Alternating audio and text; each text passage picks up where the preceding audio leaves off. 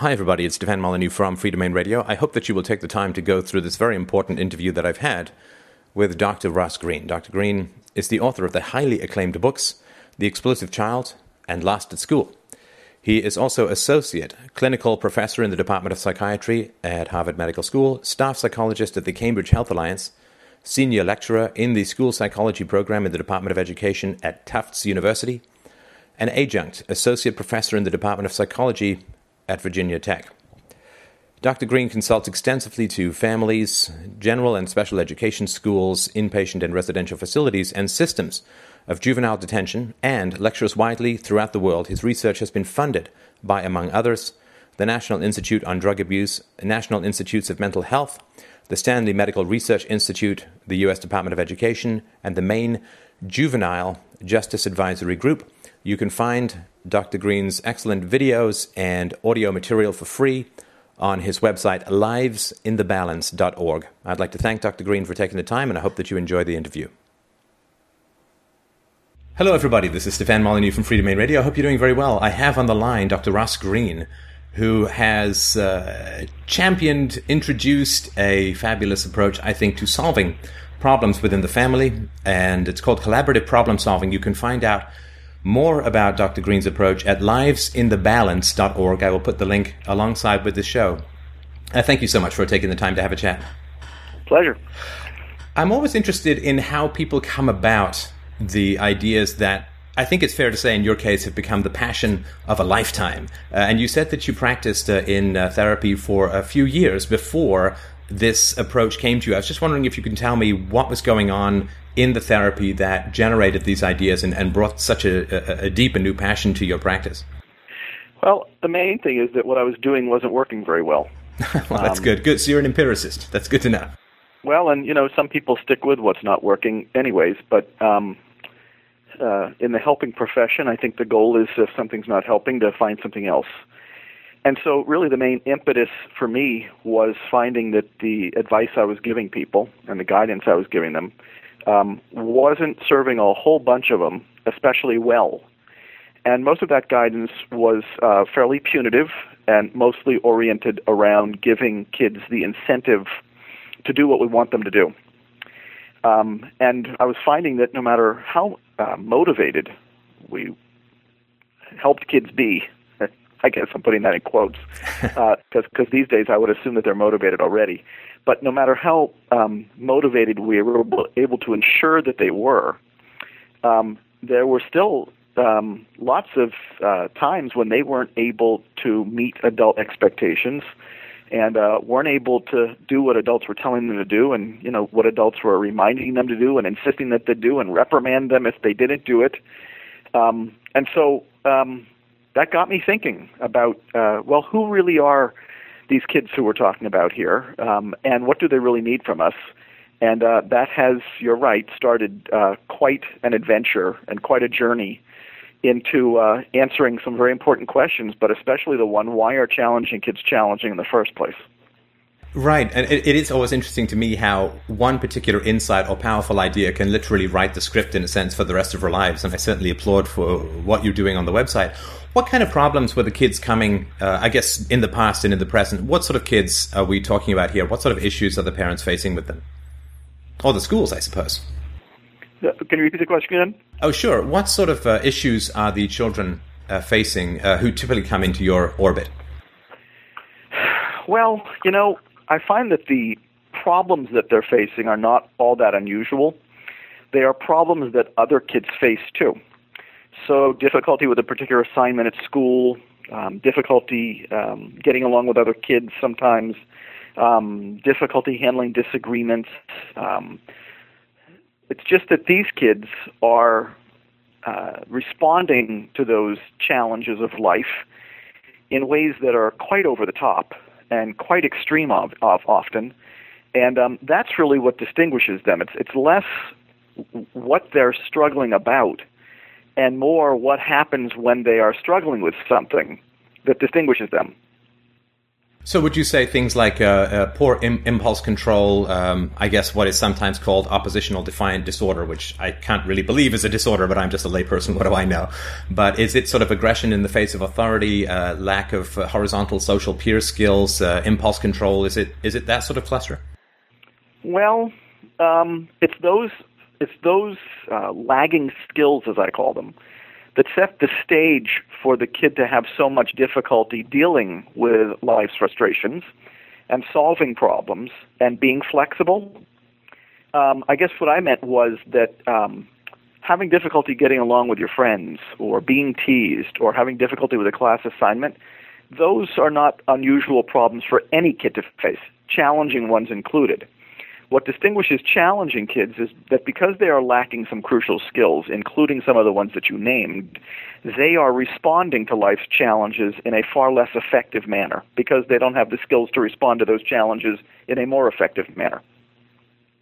Right, right. And if I understand, and I, I apologize for paraphrasing your work, and of course you're the expert, so correct me where I go astray, but it seems to me that one of the great insights you've brought to the field is that you're saying if it is a skills deficiency in terms of negotiation, which I think is, is pretty key to, to training children to work, to, to have an effect, a positive effect in the social world. If it is a skills deficiency, then the exercise of authority on the part of the parent does not help the child advance up the skill set ladder to more positive social interactions. Is that a fair way to paraphrase it? That is a great way to paraphrase it. If I was to paraphrase it just a bit further, I'm a stickler for making sure that whatever we're doing to intervene makes sense given what it is that we're trying to fix and makes sense given what um, our explanation is for the problem. So, for example, if I went to a um, doctor and the doctor said, um, you definitely have um, high cholesterol and um, your heart is not working as well as it should, so I think we should do brain surgery. I would say, oh, wait, wait, wait. How, how, I think how, we skipped a step or two surgery, here, yeah. Exactly. How does brain surgery match what you've told me about what's the matter with me, right? So if we are rewarding and punishing a kid, if we are giving the kid the incentive to do well, if we are providing ex- extrinsic motivation, then you would have to convince me along the same lines that the reason this kid was having difficulty is because they're not motivated to do well. They're not motivated to do what it is that we want them to do. And what I find is that challenging kids would very much like to do what we want them to do, or if they're having difficulty doing what they, we want them to do, it, it, it's not that they don't want to, it's that they don't have the skills to. So the bottom line is the intervention for poor motivation looks like one thing, but the intervention for lagging skills, the intervention for kids who are having difficulty solving problems that are causing them to um, act in ways that we wish they wouldn't, that's a completely different looking intervention. That's the key point. Right. And if also, again, if I understand your work correctly, if we want children to successfully learn how to negotiate with their peers and with other authority figures in their lives, uh, such as teachers, the best approach would be for the parents to begin to model this negotiation paradigm rather than the top-down authority do-it-or-else paradigm. In other words, model the negotiation within the family so that children can then bring those skills horizontally and vertically outside the family. Is that is that fairly close? That's perfection. The only thing I would change is I tend not to use the word negotiation because there's a lot of adults who are allergic to it. And that aside, I think that the um, the, the way I'm putting it these days is it's it's problem solving, but it's problem solving of a certain type. Instead of unilateral problem solving, which many adults um, seem to be pretty keen on, uh, this is collaborative problem solving. And yes, it does resemble negotiation, but the main th- there's many people who would say you never negotiate with a kid. Um, but those exact same people would say it's perfectly fine to problem solve with a kid in a way that takes the kid's concerns into account and helps involve the kid in the solution. So isn't that fascinating? Because that sort of is negotiating. But these days I'm saying, uh, I'm not allergic to the word negotiating, but I think it's not the most descriptive word for what I'm actually having people do. What I'm actually having people do is problem solve with kids collaboratively rather than unilaterally. Right, right. And I think when you say unilateral uh, problem solving is, in a sense, uh, if I understand it, it's the first, you have sort of three ways that parents attempt to, to manage or, or control the behavior of their children. Uh, and I think that unilateral problem solving is sort of the, the do as I say approach. And I was wondering if you could just talk a little bit about those three approaches so that other people out there listening to the show can sort of have a look at their own parenting, as I have done on listening to your material, to, to get a sense of where they might fit. Sure. Well, one of the keys to the collaborative problem-solving approach is that I've distinguished, I've articulated or delineated three different ways of going about trying to solve problems with kids. And this, this once again, is why I'd prefer to call it problem-solving. Um, plan A is when you are solving a problem unilaterally through imposition of adult will. Um, in challenging kids, that way of solving problems actually causes challenging behavior. In not-so-challenging kids, that way of parenting is just another lesson on might makes right. Right. So what I've always said is I'm not exactly sure why we'd want to be teaching our kids that might makes right, given that it doesn't, but I especially know why we wouldn't want to be using Plan A on challenging kids. And that's because, as I just said, Plan A causes challenging behavior in challenging kids. That's Plan A. And sorry, sorry. Just, just to clarify that, so to make sure that, that at least I understand it. So we have some kids who will submit to that, but the submission is not actually that great in terms of teaching them. And there are other kids who will rebel against that. So both behaviors are, in a sense, dysfunctional for what we want kids to be able to do in the adult world. But some kids will submit and some kids uh, won't. That's correct. And okay. I think that submission means they have the skills to say to themselves, you know what, um, this isn't worth it. Um This isn't going to work out so well for me. Um, I should just go along with this, even though I think that this adult is acting in ways that are just completely unreasonable. Um, I think I- I'm just going to go along with it. Yeah, it's a recognition of power, not of moral authority or respect in that sense. That's correct. Okay. It also requires, and I guess here's the important point, it also requires skills. It requires some many of the skills that you named earlier. It requires impulse control. It requires... Um, keeping your emotions in check. It requires self-talk. It requires organization so that you can organize an effective response.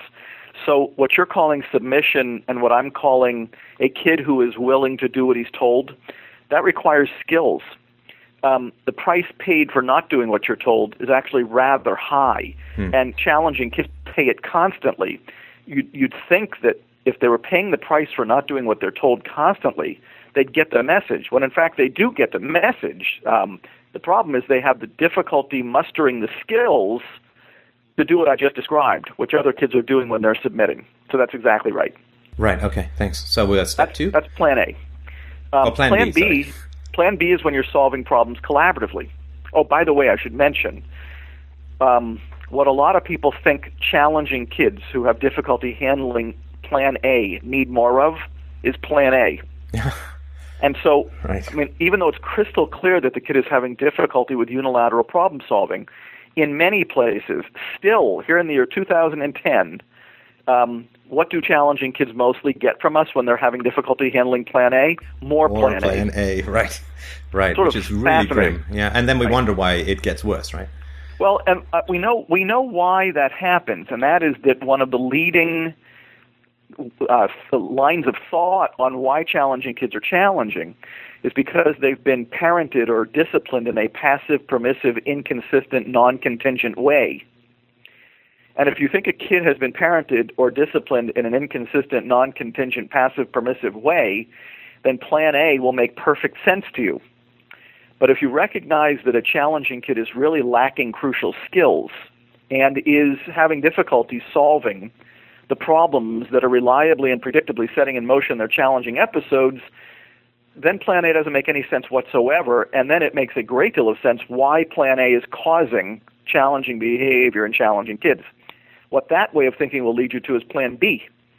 Plan B is where you're solving problems collaboratively and simultaneously teaching the kid a lot of the skills he's lacking and solving problems durably in ways that involve the kid, in ways that require the kid's input. Um, as you can tell, I'm a Plan B guy. But we should talk briefly about Plan C. Plan C, a lot of people, Plan C means dropping an unsolved problem completely. And when a lot of people hear that, they think giving in. But, but that's not giving in. Giving in is when you start with Plan A and end up capitulating because the kid made your life miserable. But as I always say, the C of Plan C doesn't stand for capitulating. If it was the right letter, it would be Plan P, prioritizing. Because what I'm having adults do is make a list of the unsolved problems that are setting in motion challenging episodes in a given child. And the goal, of course, is to solve those problems so they don't set in motion challenging episodes anymore. Once the problems are solved, they don't set in motion challenging episodes because solved problems don't cause challenging behavior. Only unsolved problems do. The problem is, as people are first getting started, they got a lot of unsolved problems to be working on. And we, it's not going to be feasible to work on them all at once. You can only work on two or three at a time. So the two or three that you're working on, those are the ones you're working on with Plan B. And the rest, those are Plan C. You're tabling them. You are saying, let's clear the smoke here so that let, let's fry our big fish.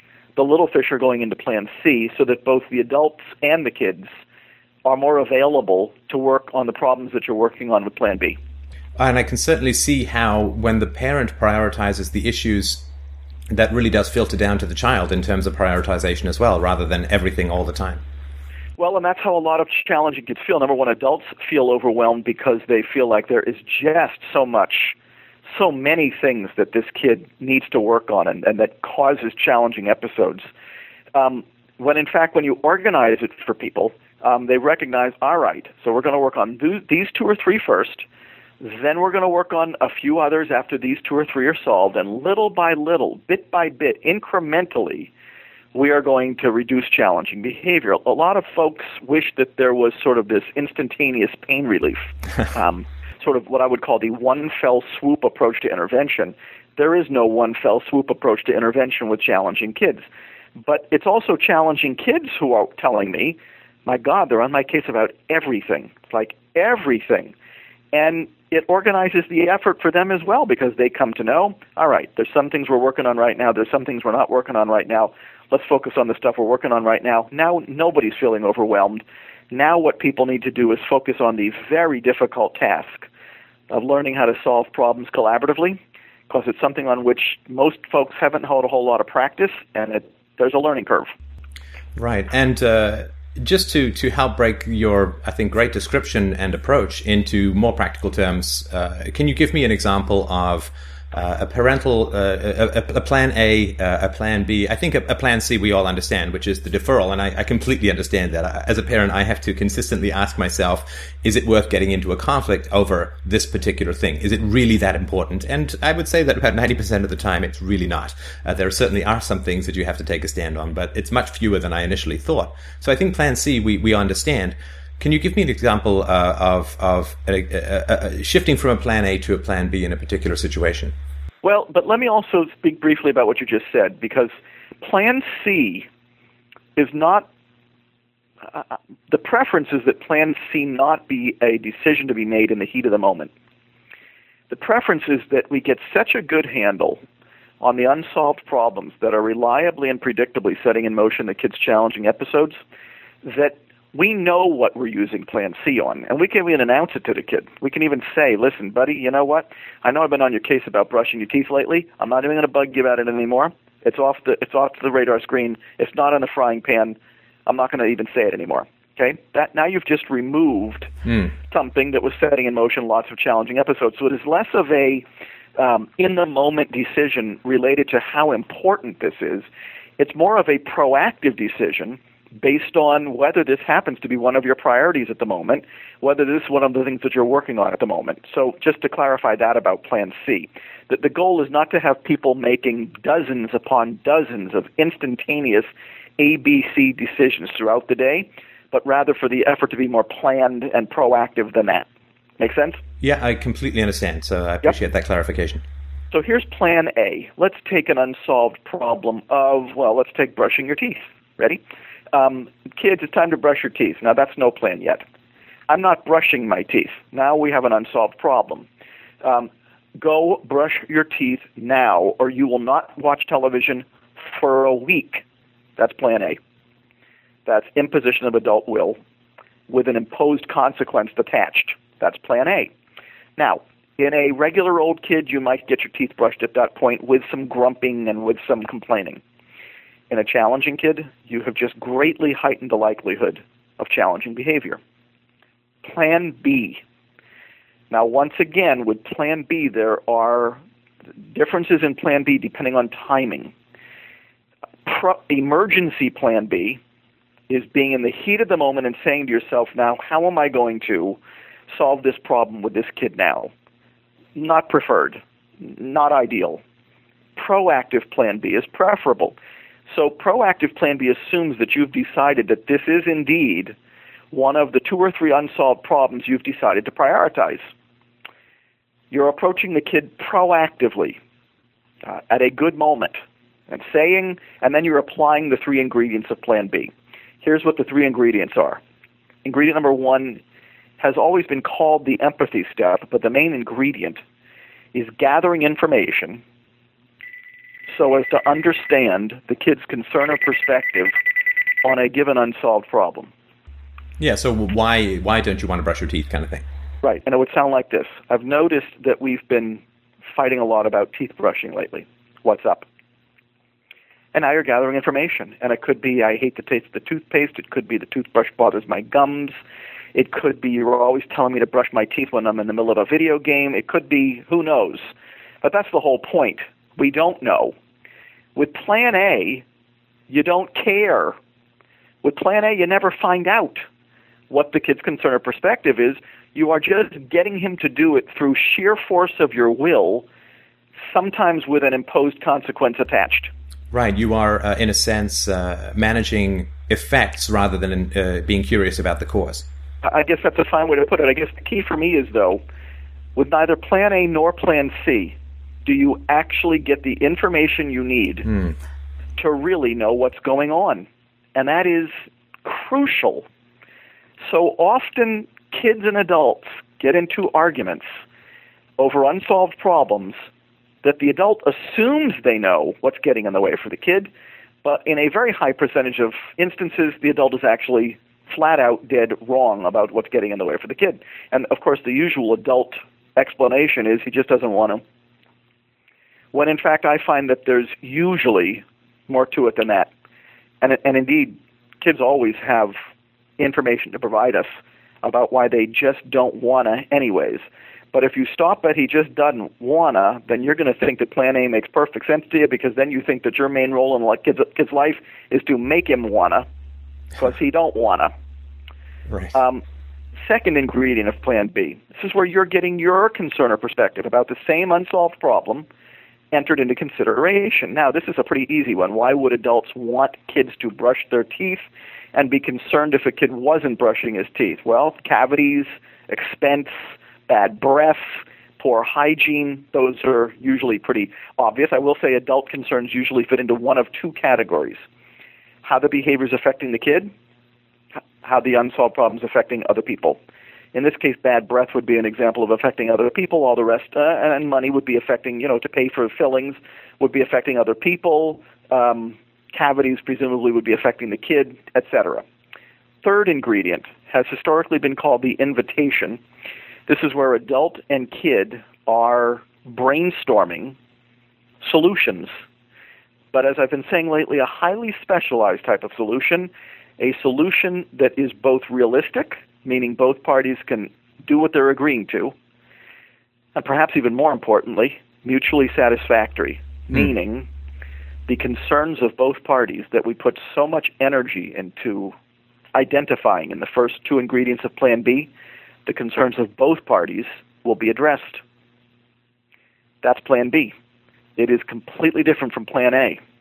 It is far less, it is likely to reduce challenging behavior. It is likely to get the problem solved durably, because finally, at long last, you're getting the information you needed to understand the problem in the first place, giving the kid the opportunity to take your concerns into account, and working toward solutions that work for both of you. That's Plan B. Right. And it seems fundamentally respectful towards the child, because I think a lot of parents take the approach, as you said, that the child lacks enthusiasm, the child lacks the impulse for self-care, or the child lacks concern for the effects of his, of his or her actions on others, Whereas this one is saying, I'm not going to prejudge you in a negative way about your motivation or lack thereof, but we're going to sit down and try and figure out what is occurring for you, but without any disrespect ahead of time. Disrespect's a pretty loaded term, but I think that, that makes some sense to me at least. Well, certainly people do think of collaborative problem solving as a very respectful way to treat kids. And what, you know, what that's basically saying is you are agreeing that the kid may actually have legitimate concerns. You are curious about what those concerns are. You are willing to put the time in to figure out what those concerns are. Um, and you are deeply devoted to making sure that those concerns are addressed. I'd call that pretty respectful. With Plan A, you're blowing the kid's concerns off the table, not taking those concerns into account, not involving the kid in um, coming up with a solution, um, not caring whether the solution is mutually satisfactory. Uh, quite frankly, I think that's a pretty disrespectful way to treat kids. So I don't have a problem with your with your use of the words disrespect and respect. I appreciate that. Now, what are the, uh, I guess, two two questions I have. Uh, the first is, what is the time frame for turning this sort of ship of state, so to speak, around uh, within a family? And what are the barriers that parents face? I would assume that there's some emotional barriers, because in a sense, you would only do Plan A if you were raised with Plan A, or if that's really all you know. So there's going to be some reevaluation of how you yourself were raised as a child. And there's going to be, uh, I think, an emotional change in, in, in turning this kind of thing around. So what is the time frame, and what sort of resistance can parents uh, expect within themselves to these kinds of changes? The time frame is highly variable. There are some families where it happens very rapidly, primarily because of the dramatic change in the way the adults viewed the kids, the lenses that they were viewing the kids through. Um, things can change rather dramatically when you move from viewing a kid as manipulative, attention-seeking, mm. coercive, unmotivated, limit testing, versus viewing a kid as lacking crucial cognitive skills. That's that's mind-blowing in many families, and um, can produce dramatic turnarounds in many families in and of itself. So that's huge. And quite frankly, doing Plan B doesn't make a lot of sense to folks unless they have made that paradigm shift in the first place. Yes. So that's number one. Um, but then the biggest hurdles next are Um, how rapidly adults take to Plan B and master it, uh, whether there are factors that are getting in the way of the kid participating in Plan B, um, how many problems they can get solved rapidly. Um, so then, you know, then life gets more interesting from there in terms of the variability factor. Um, I find these days that adults who are exposed to collaborative problem solving, perhaps because I'm better at explaining it now than ever, um, because the model itself has evolved over time, I find that adults tend to make a relatively, all things are relative, many adults come around to the ideas that this is lagging skills fairly rapidly. But there's definitely a learning curve on getting good at Plan B, and that's the piece that tends to slow things down. And, you know, that's not a commentary on people or, you know, certain individuals that they pick up on Plan B more quickly than others, you know, and some have a very hard time dropping what I might call instinctive Plan A. Mm. They have the, they have habitually turned to Plan A, of course made things worse, but habitually turned to, to Plan A um, in in desperation. And that's why, by the way, a big part of the goal here is to organize the effort and to help people be as proactive as possible. Because the last thing we want people to actually be doing is having to respond in the heat of the moment. It's good for people to know, here's what unsolved problems are setting in motion challenging episodes. And it's quite frankly a finite number of unsolved problems. Here's the ones you're going to be working on with Plan B proactively. Here's the ones we're tabling now using Plan C. That's it. So we've been we've been very proactive across the board, and that spares people these sort of in-the-moment, what am I going to do now, quick decisions, but that hinges on us being really comprehensive in identifying all of the unsolved problems with setting in motion challenging behavior for a particular kid. Just real quickly, along those lines, what I often have people do is spend a week, before they start doing Plan B, I have people spend a week recording all the disagreements and potential uh, challenging episodes that occurred over the last week. And usually after one week, they've got a pretty strong list and a pretty comprehensive list of the unsolved problems that are in the pile of unsolved problems that need to be solved for us to reduce the kids' challenging behavior. Right, right. And is it something that you would suggest, and uh, this obviously is somewhat age-appropriate to the child, but would you suggest that the parents sit down and say, listen, we're going to we're going to change the way that we do these things. Uh, we've been doing it this way. It's really not been working out well. I'm sorry, blah, blah, blah. And now we're going, sorry, blah, blah, blah. Sounds very, yeah. But uh, is, is it a formal announcement of a change in strategy, or do you just kind of throw it into the blender and see what happens? Well, I don't throw it into the blender and see what happens. I help adults be ready to do it, but I'm not big on big pronouncements hmm. because with kids, the proof's in the pudding. Right. A lot of challenging kids have had a lot of pronouncements. Here's how we're doing things from now on. Um, and then what, a lot of challenging kids have become rather skeptical about pronouncements because they've seen that um, those pronouncements don't pan out past like a week or two. Right. So I don't want to repeat that cycle.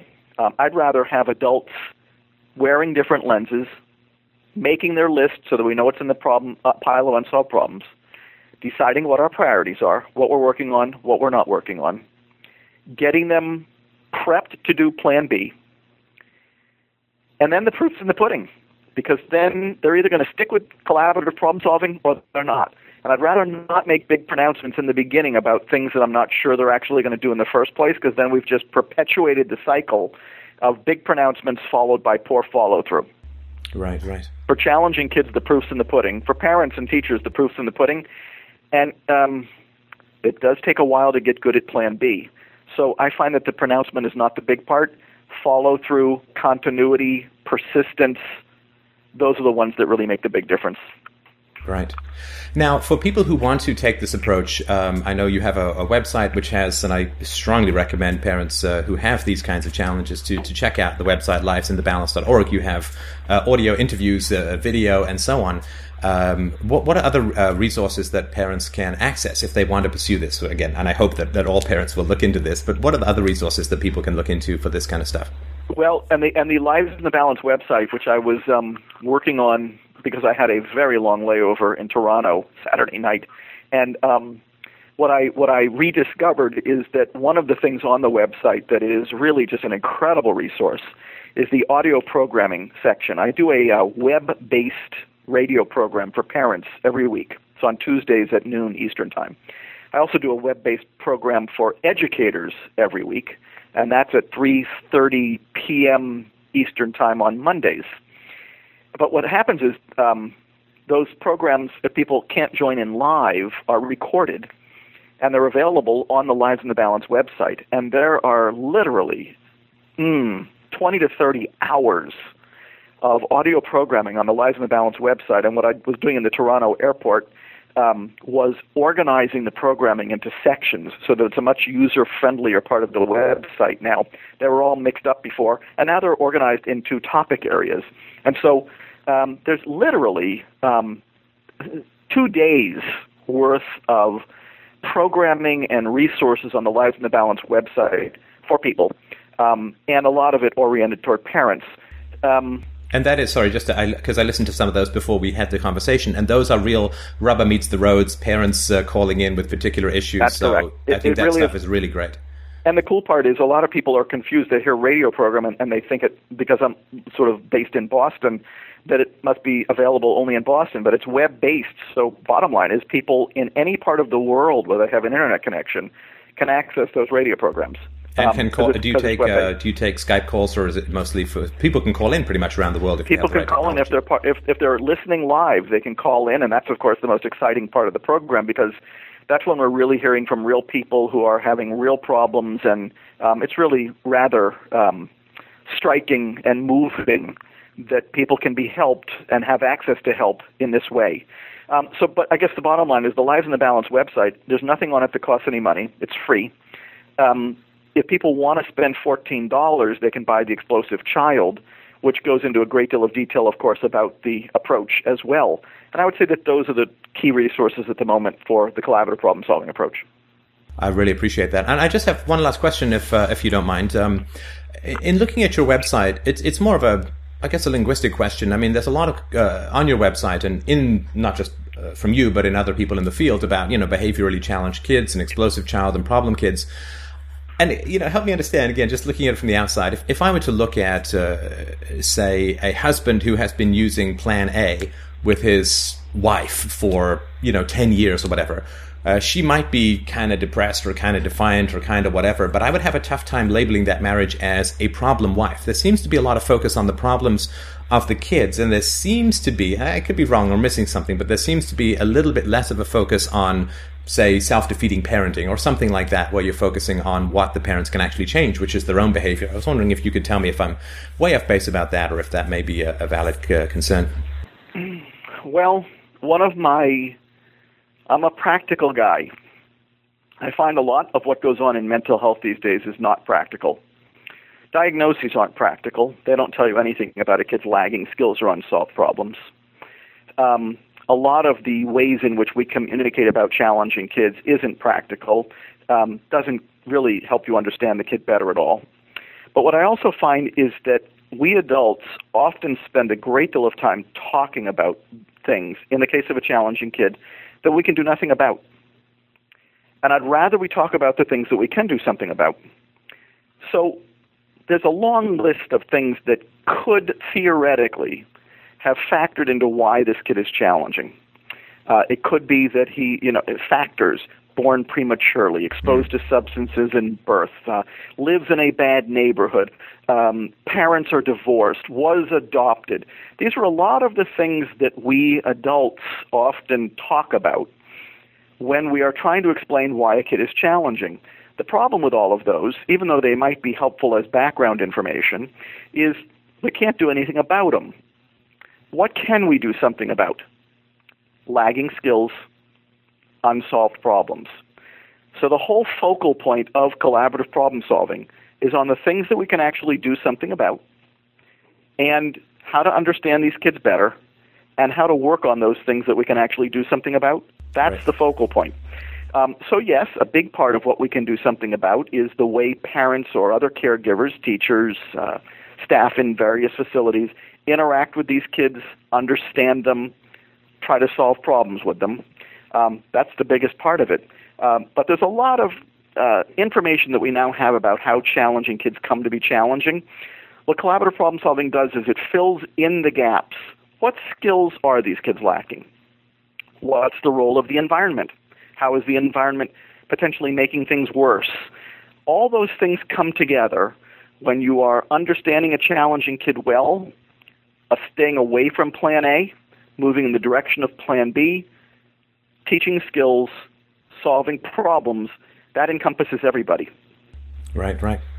And I just wanted to, to, to end with a, a, a note of, you know, mad fan praise. I mean, uh, listening to the radio shows that you've done, uh, I can really, really hear the, the relief and success that is occurring within the families that you're talking about. Uh, you are, in my opinion, of course, making an enormous difference. I'm not telling you anything you don't know, but this well, approach I hope you're of, right. Yeah, th- this approach of reorienting parents towards curiosity and problem solving and a greater respect for their children, uh, I think is absolutely uh, amazing and wonderful. And uh, I just really wanted to thank you for making all of these resources available for free and doing your radio show, of course, for free. It, it is a real gift to people who may not be able to afford that kind of professional help, but who are getting enormous benefits from what you're doing anyway. Thank you so much. And just to quote my one of my favorite songwriters from one of his songs, that's why I'm here. Well, that's, thank you so much, James Doctor Taylor. Green, and uh, I hope that I can send some traffic your way. Thank you. Take care.